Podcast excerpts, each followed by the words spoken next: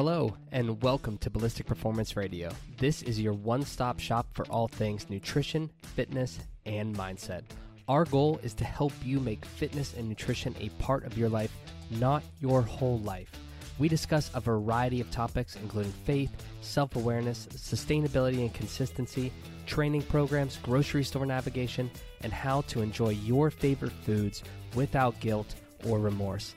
There is a lot of noise out there in the world of health and fitness, so we're here to provide real, reliable, and practical answers and recommendations that will keep you moving forward on your journey.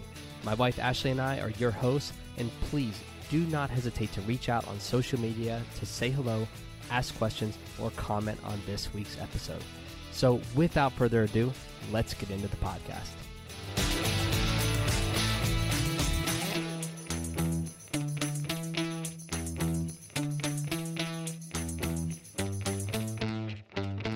All right, welcome back. This is episode 134, and today we are going over the top five most overrated supplements.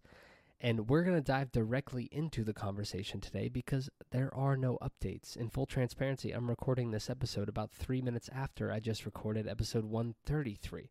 So we're going to hop directly into the conversation today. And before I get to the first one on the list, I just want to say that and you probably know this, but supplements are not regulated by the FDA, meaning that what's on the label, the ingredients, and even the efficacy of the products are not monitored. So there can be some pretty sketchy shit going on across this industry as it relates to the ingredients as well as the efficacy of the product or whether or not it actually works.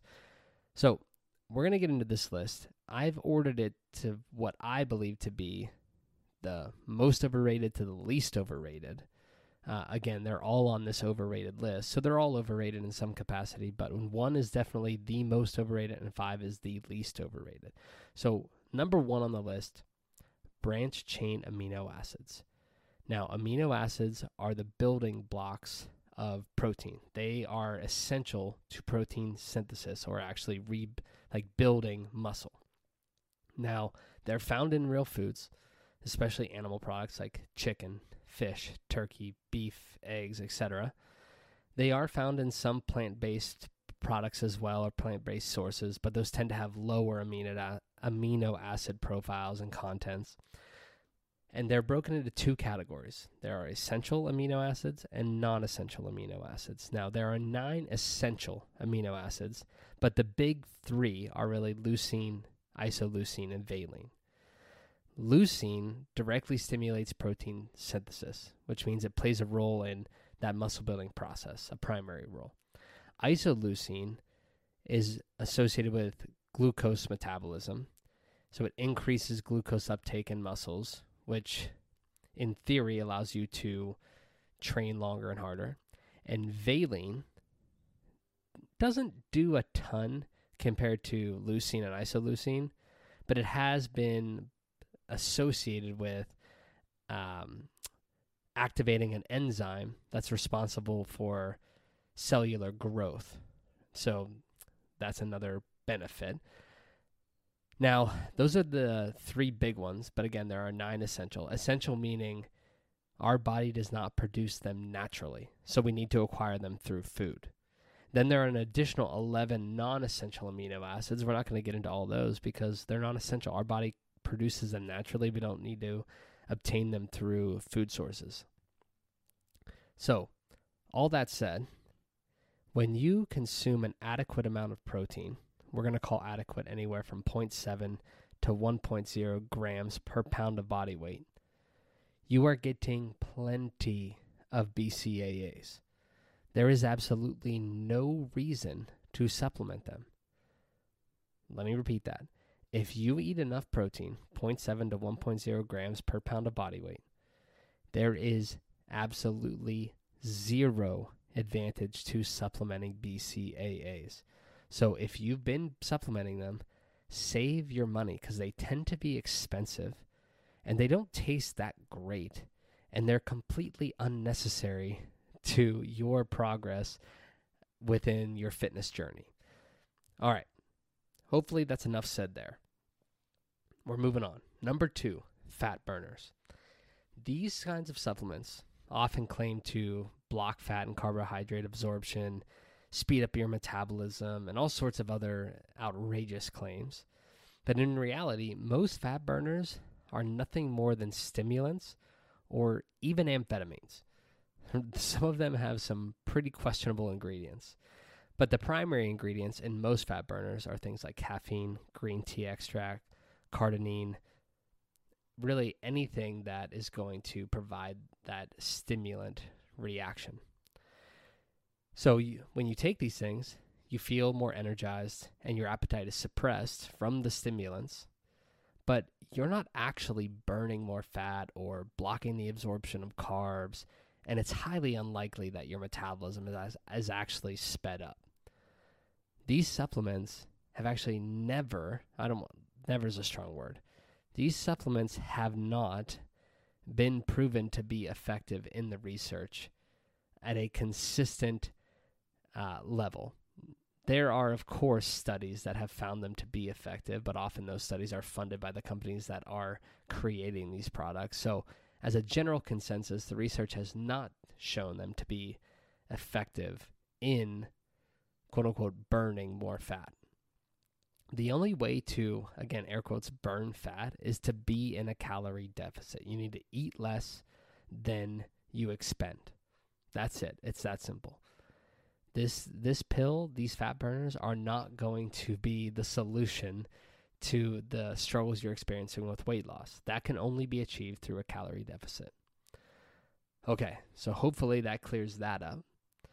Moving on number three on the most overrated supplements, top five most overrated supplements, are green powders. Now, I'm sure you've seen these all over the place. They're incredibly popular and they have continued to rise in popularity. But most of these supplements, they claim to provide like X number of servings of fruits and vegetables, reduce inf- inflammation, promote gut health, um, improve can't speak, improve immune response, reduce bloating, regulate your glycemic response, and all kinds of other things. But unfortunately, these are not magic powders. there is limited research to support any of those claims. These powders do not replace eating fruits and veggies, not in the least. And these powders actually eliminate one of the most valuable components of consuming adequate amounts of fruits and vegetables, which is fiber. And fiber has been shown, it's been proven to be significantly influential in gut health, glycemic response, weight control, bowel movements. And when we're depending on powders to get our micronutrients that we would typically get from fruits and vegetables, we're missing out on the fiber. Plus, these powders taste like shit. If you've ever had them, they literally taste like you're drinking dirt. And I don't think anybody can look me straight in the face and tell me they enjoy these powders because that would be a bold faced lie. They are terrible. So that's my, our take on green powders. Now, if you take them and you like the placebo effect of these powders, you feel good, it makes you feel healthier. That's fine. You can continue to take them. They're they're likely not hurting you in any way. But again, these tend to be pricey. They tend to come in relatively small portion sizes to where you have to buy them frequently. And again, they're providing essentially no benefit. All right, number four, multivitamins.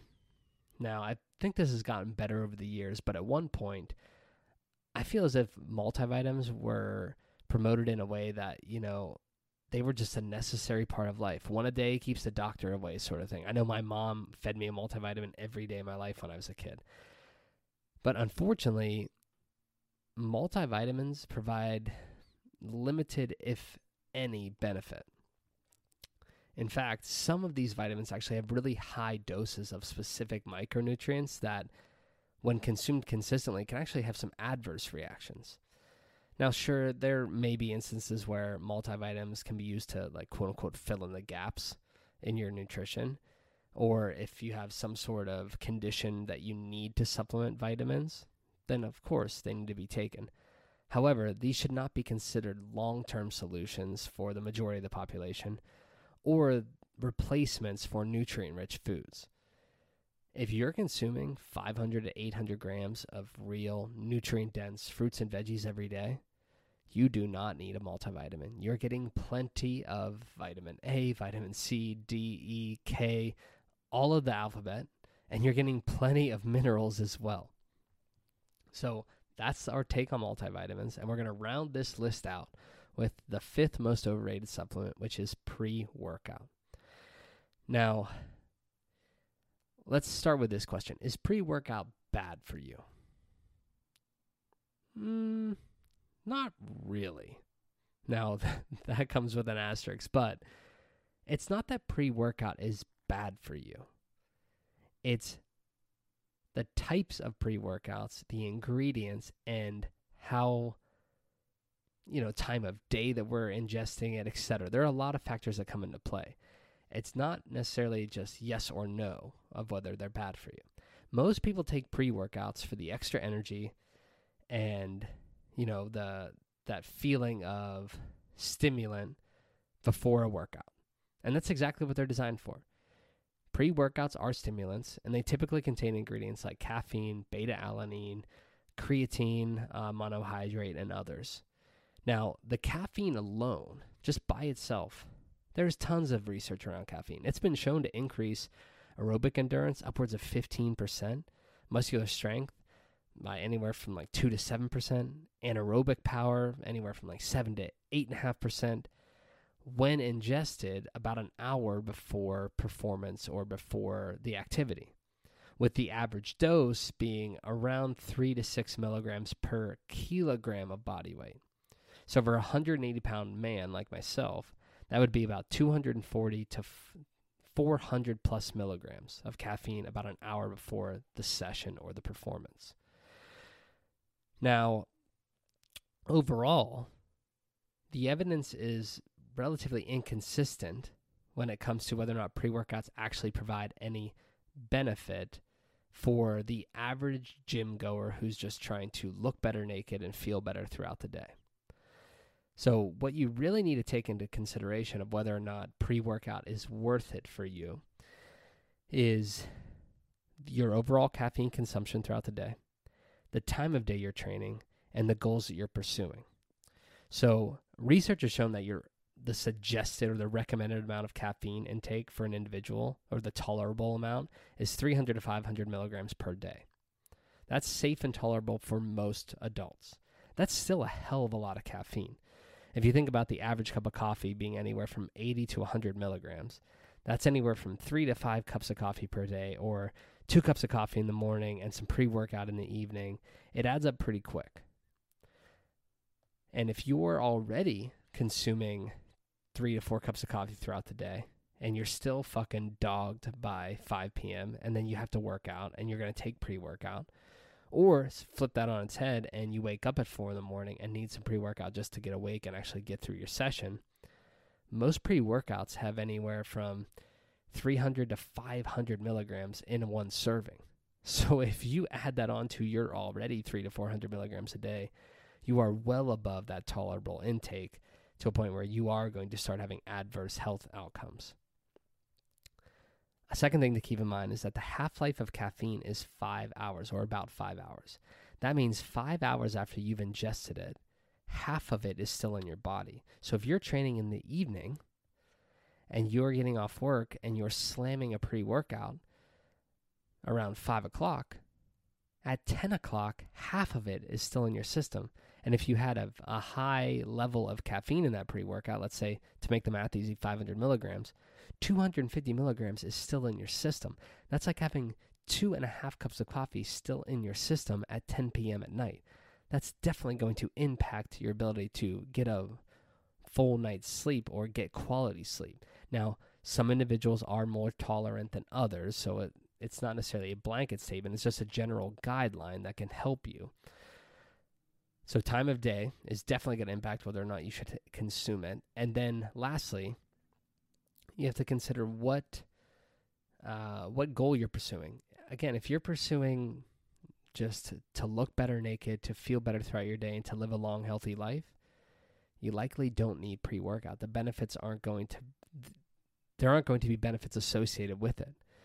If you're trying to achieve peak athletic performance, then there may be an opportunity to supplement some kind of pre workout, specifically caffeine, because that's what the majority of the research is surrounded uh, or surrounds, to move that needle one extra tick or to achieve that 1% improvement. So, those are the three things to keep in mind when it comes to pre workout.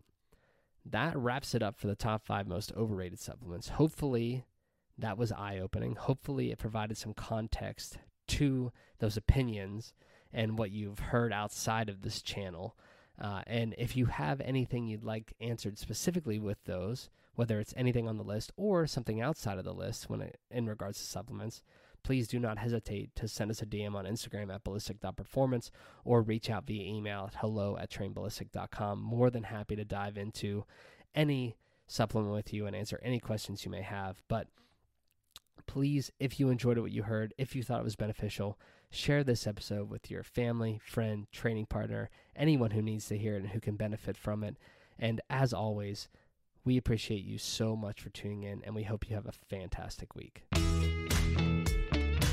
Thank you so much for listening to the podcast. Whether this is your first time tuning in or if you're here with us each and every week, Ash and I just want to take a moment to express our thanks and gratitude. We are so incredibly blessed to have your support, and we could not continue to show up week in and week out if it were not for you. If you enjoy what you hear on this channel, please head over to Apple Podcast, leave a five star rating, leave a review in there as well. That is how we reach more people and change more lives through the platform. Lastly, if you don't follow us across all of our other social media accounts, you can find us on Instagram, TikTok, Facebook, and YouTube. Our handles are either ballistic.performance or ballistic performance across all of those platforms. Or you can check us out online at trainballistic.com. Again, we appreciate and love you so much, and we hope you have a fantastic week.